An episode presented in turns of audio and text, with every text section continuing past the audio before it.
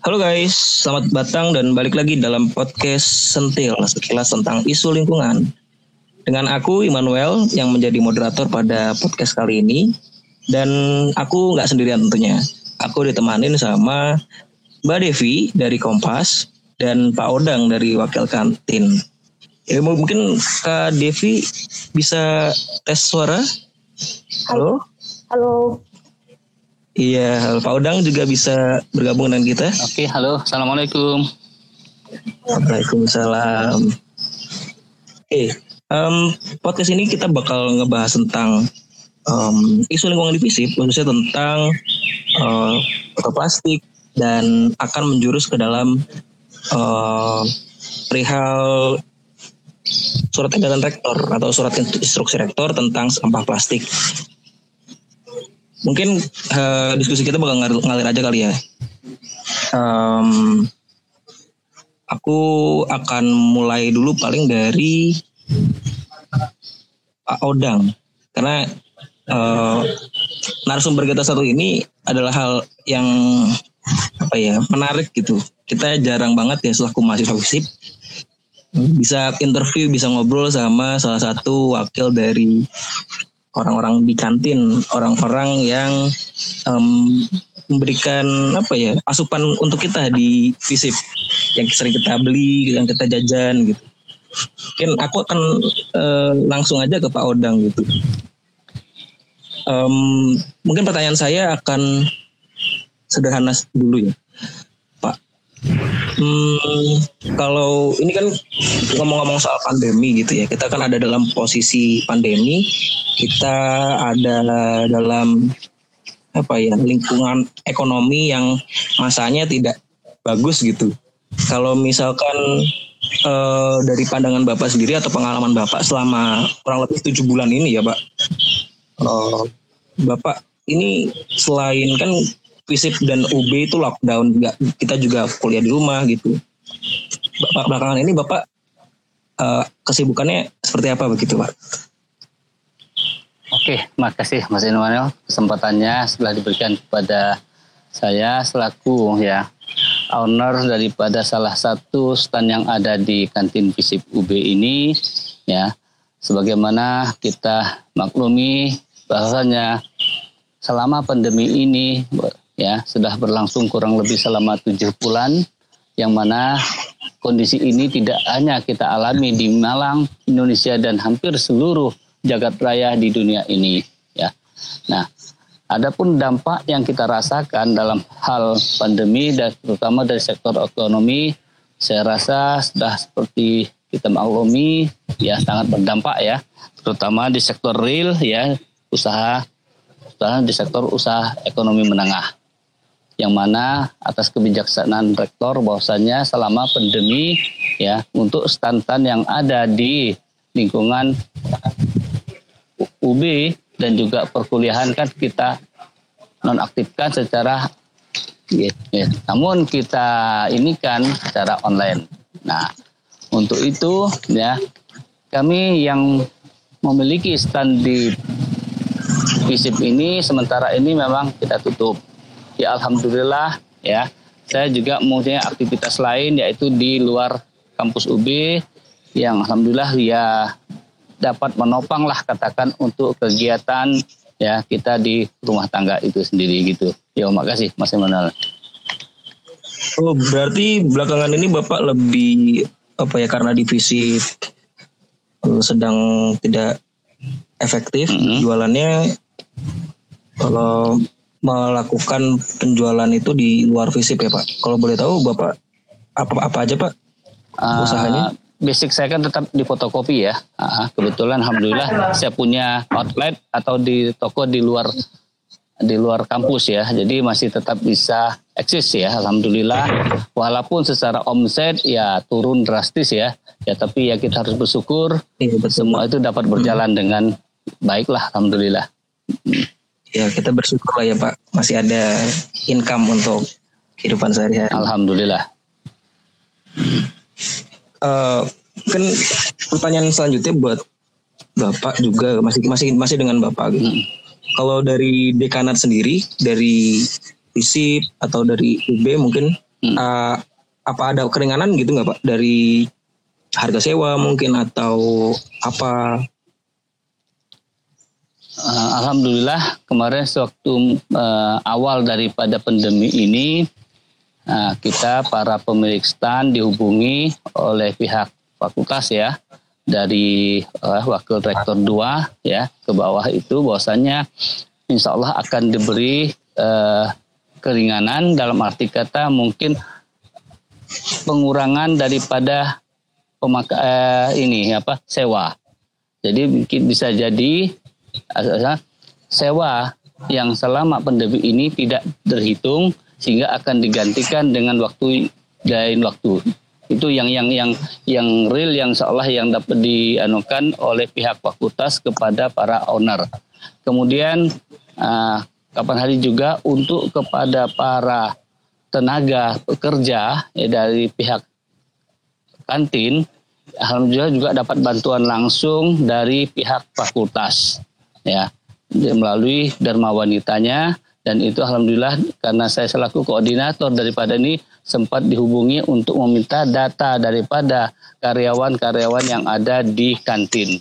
Ya alhamdulillah itu sudah tersalurkan semuanya. Alhamdulillah itu bantuan langsung dari pihak fakultas baik kepada para pekerja ataupun kepada para owner yang punya stand di situ. Alhamdulillah. Alhamdulillah kita bersyukur jadinya hmm, ada berarti ada keringanan gitu ya dari dekanat untuk uh, kehidupan di kantin. Jadi nggak tidak memberatkan lah. COVID-19 ini sudah cukup berat ya. dan untungnya diringankan. Uh, mungkin saya mau ke Mbak Devi dulu sih. Mbak Devi masih sama kita? Iya masih sama kita. Masih masih. Yeah. ini kan kita sama-sama mahasiswa nih mbak. Kan aku mau ya. akan apa ya mau penasaran gitu. Kira-kira mbak Devi ini kesarannya ngapain aja sih kalau misalkan ini sebelum kita masuk ke topik pembahasan kita tentang ini ya tentang tentang uh, isu-isu lingkungan yang ada di Visip. Mungkin Mbak Devi mau bercerita bercerita isu lingkungan yang ada di Visip ya? Yang selama yeah. pandemi atau uh, keseharian Mbak aja dulu mungkin ya. Oh keseharian aku. selama pandemi ini kan anak-anak juga apa namanya banyak yang sekolah daring kan jadi kalau keseharian aku mungkin pas waktu liburan kemarin sampai sekarang aku ngajar juga jadi ngajar anak-anak SD sama SMP gitu kan dibantu orang orang tua murid gitu jadi nggak terlalu misalkan mereka gitu kan jadi lumayan oh, buat tambah-tambah hmm. Mbak Mbak Devi ngajar, ngajar juga kan. berarti ya iya aku ngajar Iya keren keren. Berarti selain kuliah, selain berkuliah online, kuliah online Ria, Mbak Devi juga ngajar. Ngajar. Iya. Keren. Lumayan sih. Hmm. Lumayan itu keren. Menurutku tuh keren. Ada yang mau mengajar. Nah, uh, mungkin tadi kita juga udah uh, apa ya bahasanya ice breaking gitu. Kita udah uh, apa minta cerita kesehariannya, latar belakangnya dari pandemi ini dari dua narasumber kita. Nah, kita mungkin bisa langsung beralih aja ke topik pembahasan kita. Kan pertanyaan pertama yang mungkin bisa ditanggapi oleh kedua narasumber dari Mbak Devi atau Pak Odang, mungkin langsung spesifik ke sebuah surat surat instruksi yang diluncurkan oleh uh, rektorat tanggal kalau nggak salah itu Januari. Jadi uh, bagaimana tanggapan uh, Mbak Devi dan Pak Odang terkait? Mungkin aku mulai dari Mbak Devi dulu kali ya. Dari aku ya. Kalau misalkan aku rasa sih instruksi rektor uh, nomor 1088 ya kalau nggak salah itu ya terkait apa ya larangan penggunaan plastik sekali pakai di lingkungan Univia kalau istilahnya tuh aku rasa bagus sih meskipun dia cuma masih berupa himbauan ya kan? Tapi meskipun kayak gitu istilahnya sedikit susah ya buat mahasiswa fisik kalau himbauan itu jadi sebuah penegasan sedikit susah karena memang uh, plastik itu kan sebuah media praktis ya. Apalagi zaman sekarang siapa sih yang nggak butuh sesuatu yang praktis ya kan? Contohnya botol plastik, botol plastik terus kantong kresek atau apa pun itu pasti kan semua orang butuh media praktis kayak gitu gitu loh. Cuman karena memang uh, karena memang praktis itu enak ya jadi mungkin orang-orang kurang bisa memahami uh, jumlah konsumsi plastik yang terlalu berlebihan itu nggak bagus gitu buat lingkungan. Jadi aku rasa uh, ketika pihak rektor menurunkan instruksi, instruksi soal larangan penggunaan plastik itu bisa menekan uh, konsumsi plastik di, di tingkat universitas. Jadi minimal menekan lah meskipun dia nggak bisa meniadakan kayak gitu. Oh, jadi ya kita tuh kayak masih susah ya dengan apa beralih dari instruksi rektor padahal himbauan gitu ya. Iya, masih aku rasa masih berupa himbauan, belum ada penegasan gitu terkait hmm. larangan. Larang sama yeah. larangan biasa sama ada, ada penegasan tuh udah beda gitu. Ya, kalau dari Pak Udang kan menanggapi. Oke, okay. Uh, saya sependapat ya seperti yang disampaikan oleh Mbak uh, di, apa Mbak Deva ya tadi ya Mbak Deva. Ya. uh, uh, masalah timbauan memang suatu kebijakan biasanya tidak langsung secara frontal ya menjadi suatu larangan ya. Namun apa pun itu bentuk yang disampaikan oleh pihak rektorat untuk kebaikan sebaiknya ya kita akan dukung ya. Karena apa? Masalah uh, lingkungan ini terutama ini kan bukan untuk generasi kita aja ya, tapi untuk masa depan lingkungan kita ya. Nah, saya selaku ya pelaku usaha di lingkungan kampus ataupun di lingkungan luar dari sisi hal seperti ini kita sangat mendukung ya dalam penggunaan peng, apa pengurangan daripada bahan plastik yang kita rasakan dampak daripada ya efek negatif daripada penggunaan plastik itu kan jangka pendek dan jangka panjang, ya kan? Maksud saya adalah untuk jangka pendek itulah dikonsumsi tubuh kita sendiri, ya kan? Karena ada beberapa bahan ya yang bila kena bahan apa kena zat panas lainnya itu akan memuai dan itu sangat tidak baik untuk kesehatan kita apabila itu dilakukan secara terus-menerus. Nah, untuk jangka panjang adalah lingkungan alam secara lainnya. Karena bahan plastik ini kan tidak akan terurai ya. Tidak akan terurai di dalam tanah. Nah itu kan jangka panjang sekali istilahnya. Nah ya ini memang uh, harus kita pikirkan bersama harus kita laksanakan bersama gerakan ya mengurangi atau tanpa plastik. Jadi tidak hanya dari pihak atasan ya. Kita sebagai pelaku usaha sama adik-adik di mahasiswa juga saling memahami bahwasannya kebijakan ini adalah untuk kebaikan kita bersama. Untuk itu mari kita dukung ya sebagaimana baiknya. Mungkin itu dulu Mas Manuel. Ya. Woi, ini kita akhirnya dapat kabar yeah. baik begitu ya yeah. dari uh, Pak Odang dan Devi gitu. Kita punya satu visi akhirnya uh, sama-sama mendukung uh, instruksi rektor. Nah, ke pertanyaan selanjutnya mungkin kalau misalkan kita sudah sama-sama mendukung uh, selama ini apakah uh, terkait instruksi rektor tersebut sudah ada tindak lanjutnya belum ya? Kalau misalkan uh, dari dari kedua sisi deh dari Mbak Devi atau Audang dari sisi mahasiswa dan dari sisi bukan eh dari sisi kantin Audang mungkin duluan. Oke, nah, memang himbauan ini kan sudah kita dapatkan ya hampir satu tahun yang lalu ya, Mas Imanel ya. Nah, langkah awal yang kita lakukan kemarin adalah kita berkoordinasi, berkumpul dengan teman-teman owner lainnya, ya, difasilitasi oleh pihak fakultas, ya. Nah, dalam hal itu ya, kita sudah menyepakati langkah paling awal adalah untuk styrofoam itu ya, itu kita uh, kita tiadakan. Karena nah, kemudian untuk penggunaan gelas-gelas plastik juga kita seminimkan. Nah, hanya hambatan yang terjadi di lapangan ya. Nah, ini konsumen itu sendiri yang kadang-kadang yang istilahnya agak ngotot terus pakai plastik ya pak mbaknya lebih simpel nah ini ini ya yang merubah mindset pemikiran ini yang yang tidak tidak mudah gitu loh ya nah itu ya ya walaupun kita sudah berupaya tapi ya semua itu proses ya saya rasa. Asal kita punya niat sudah untuk berbuat baik saya pikir ya pelan-pelan insya Allah nanti bisa. Ya itu akhirnya tapi harus semua lini ya kan? Ya mungkin dari awal imbauan ada ibarat kebijakan yang lebih tinggi lagi. Nah itu insya Allah akan lebih lebih berjalan nantinya gitulah kira-kira Ya. Berarti harapannya ada tindak lanjut ya Pak yang lebih uh, real, lebih apa nyata dalam berbagai bentuk misalkan dalam kebijakan atau apa gitu.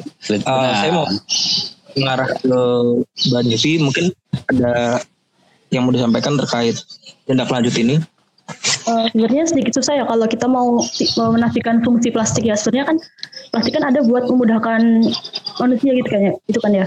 Nah, kalau di juga pasti semua orang punya resikonya masing-masing. Jadi mereka mikir, aku yang praktek saja lah, kamu yang susah, kamu yang ribet gitu kan. Nah, iya.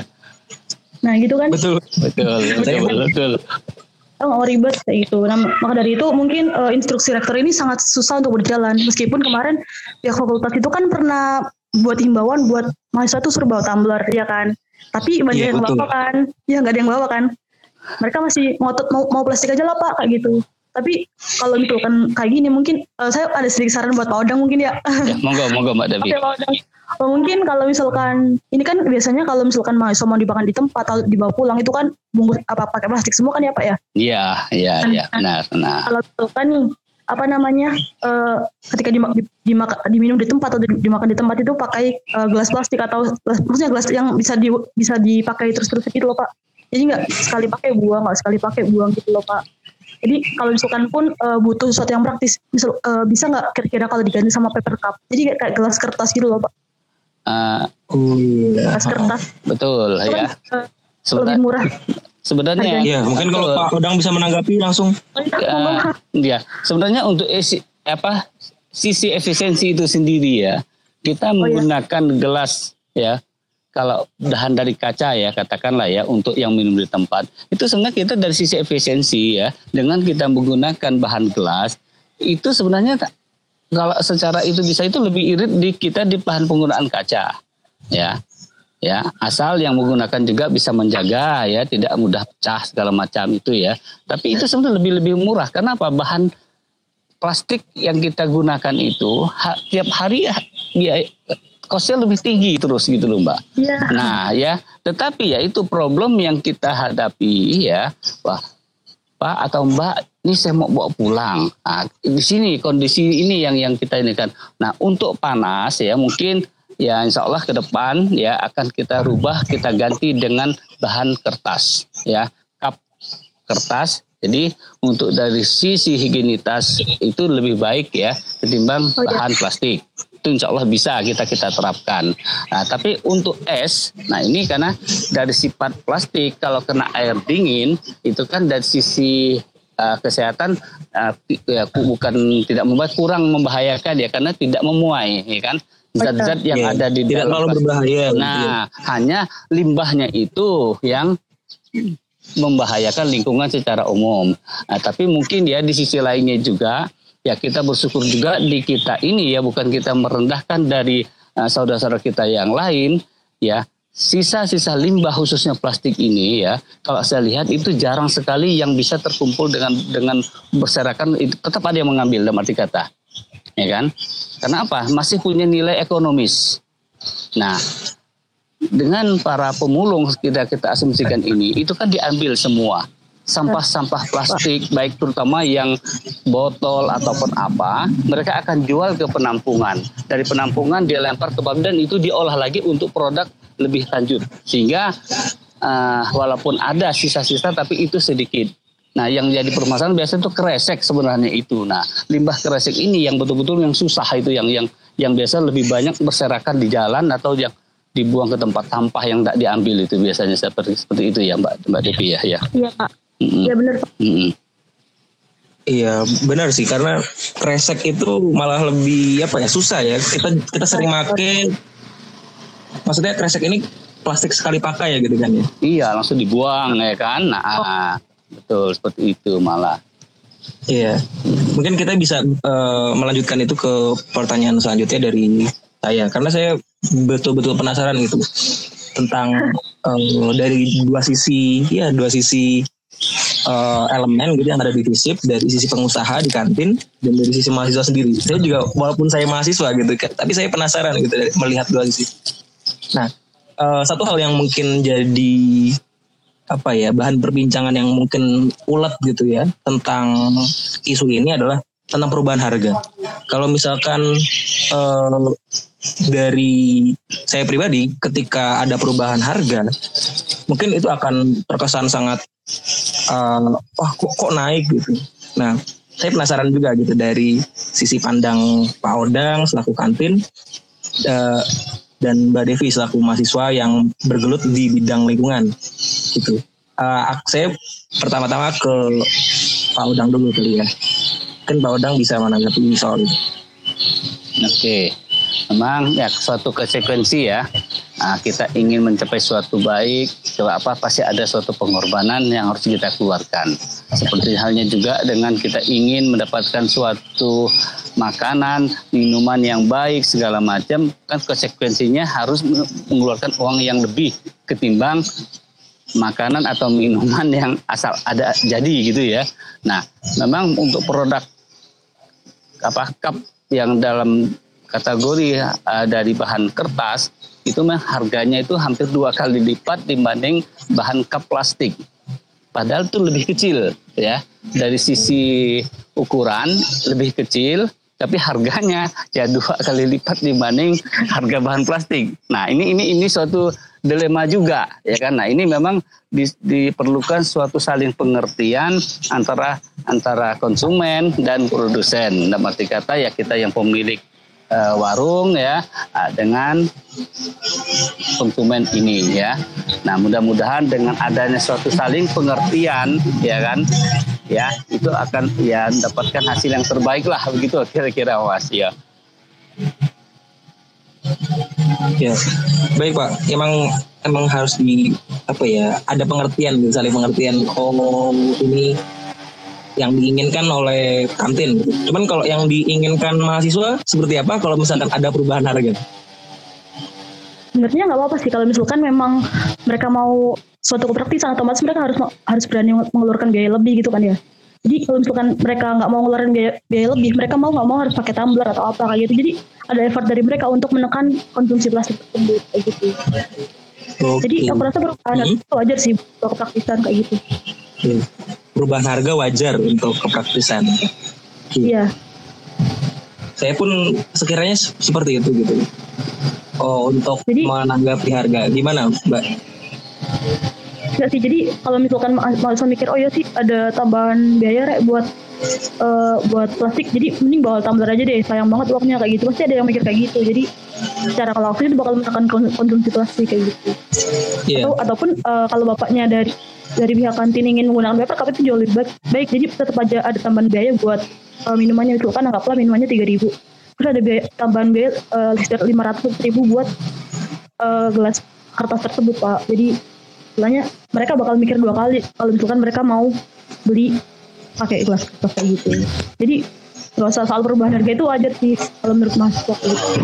Hmm, betul. Nah tadi karena ngomong-ngomong soal tumbler ya, uh, karena yang identik dengan fisik itu kan soal water station ya, water station dan uh, soal water station ini kan akan apa ya, paling tidak mempengaruhi apa orang untuk memakai tumbler atau enggak. Yang mana juga akan mengaruh ke jumlah yang dibeli dari pihak anak-anak fisik itu di kantin. Nah, mungkin soal water station, uh, pertanyaan saya singkat sih. Uh, apakah ada pengaruhnya gitu dari teman-teman mahasiswa ataupun dari uh, Pak Udang selaku wakil dari kantin? Saya mau ke Mbak Devi dulu sih. Kalau dari perspektif mahasiswa sih ya, uh, ada ada banget pengaruhnya. Istilahnya kebanyakan kan di situ ada anak rantau kan ya. Jadi mereka mikir buat meminimalisir biaya pengeluaran. Baik itu minuman atau makanan. Nah ketika visip menyediakan water station otomatis kan mereka bakal wah ada minum di visip. Ketimbang buat mohon maaf ya wah buat dibeli kantin mending ngambil ini ngambil minum di water stationnya visip aja kayak gitu. Jadi kayak kayak ada dampak positifnya gitu lah buat mahasiswa-mahasiswa visip. Gak cuma mahasiswa doang sih buat masyarakat visip lebih tepatnya kayak gitu.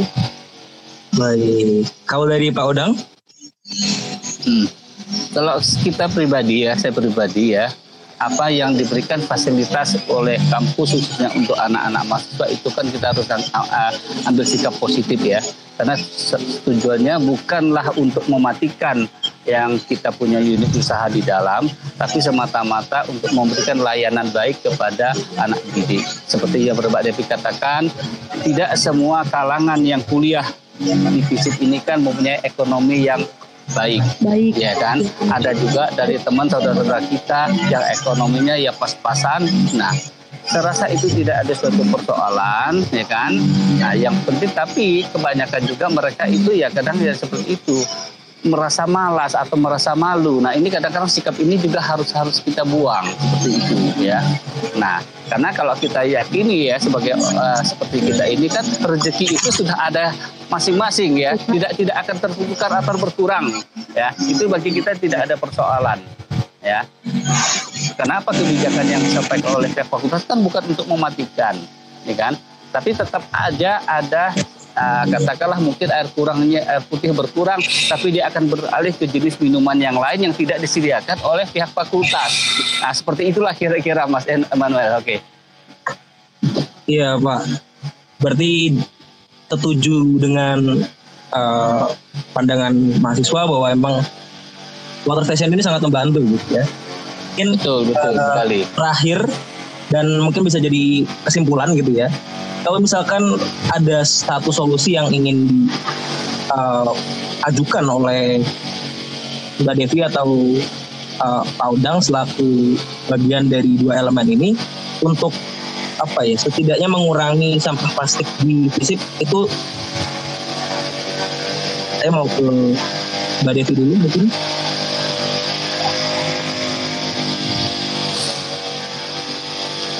Halo? Halo. Dengar? Ya. Mbak Devi mungkin silakan.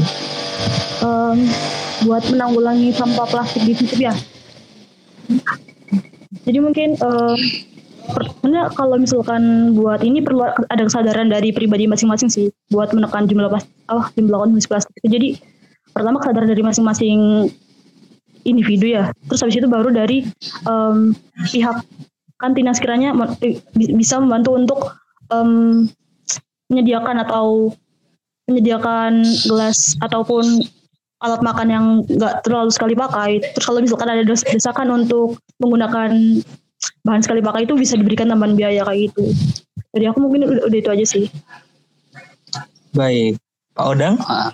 Sebagai kesimpulan. Kalau untuk saya, supaya gerakan ini dapat berjalan ya, jadi saya seperti katakan dari awal itu semua lini harus berjalan, yaitu dari pihak fakultas ataupun pihak rektorat tidak hanya sekedar memberikan imbauan berupa surat edaran, tapi lebih daripada itu mensosialisasikan kepada seluruh jajarannya, baik dari tingkat ya apa uh, staf ya kan dosen dan yang terlebih kepada anak didik ya diberikan suatu pemahaman bahwasan dampak efek daripada ya kerusakan lingkungan khususnya yang disebabkan oleh limbah plastik ya kan? Nah yang kita sebagai pelaku usaha di dalam akan berupaya juga meminimkan paling tidak tahapan pertama kita akan meminimkan penggunaan penggunaan bahan-bahan yang tidak baik untuk kesehatan dan lingkungan ya kan? Nah maka kesehatan juga daripada kegiatan organisasi kemas, eh, mahasiswa yang ada di dalam itu baik BEM dan segala macam itu mensosialisasikan gerakan ini. Nah, ini anggaplah suatu terobosan ya kan bakti kita untuk alam.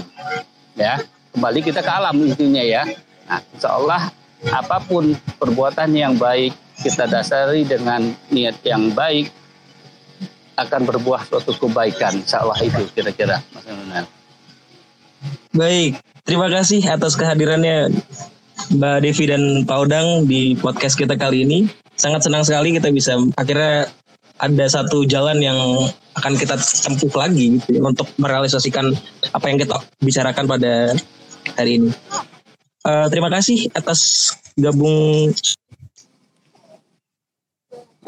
sama-sama Mas Emmanuel. Teman-teman, saya Imam selaku moderator pamit undur diri dan selamat menikmati hari. Kat. Oke, okay. terima kasih Pak Odang dan Mas Manuel, Mbak Devi, sama-sama sudah berbagi dengan kita. Mau dong mohon maaf ya kalau saya ngomongnya itu. Sama-sama enggak biasa. Alhamdulillah. Alhamdulillah Mbak Saya DPJ. lupa. Ya mudah-mudahan nanti udah di visip bisa ketemu langsung nanti Mbak. Biar tak ketemu loh. Ya, bisa Allah nanti. muncul diskusi-diskusi yang Insya Allah. lebih lanjut. Sebisanya yang kita bisa bantu kita bantu sama-sama nanti. J. J. Oke. Oke.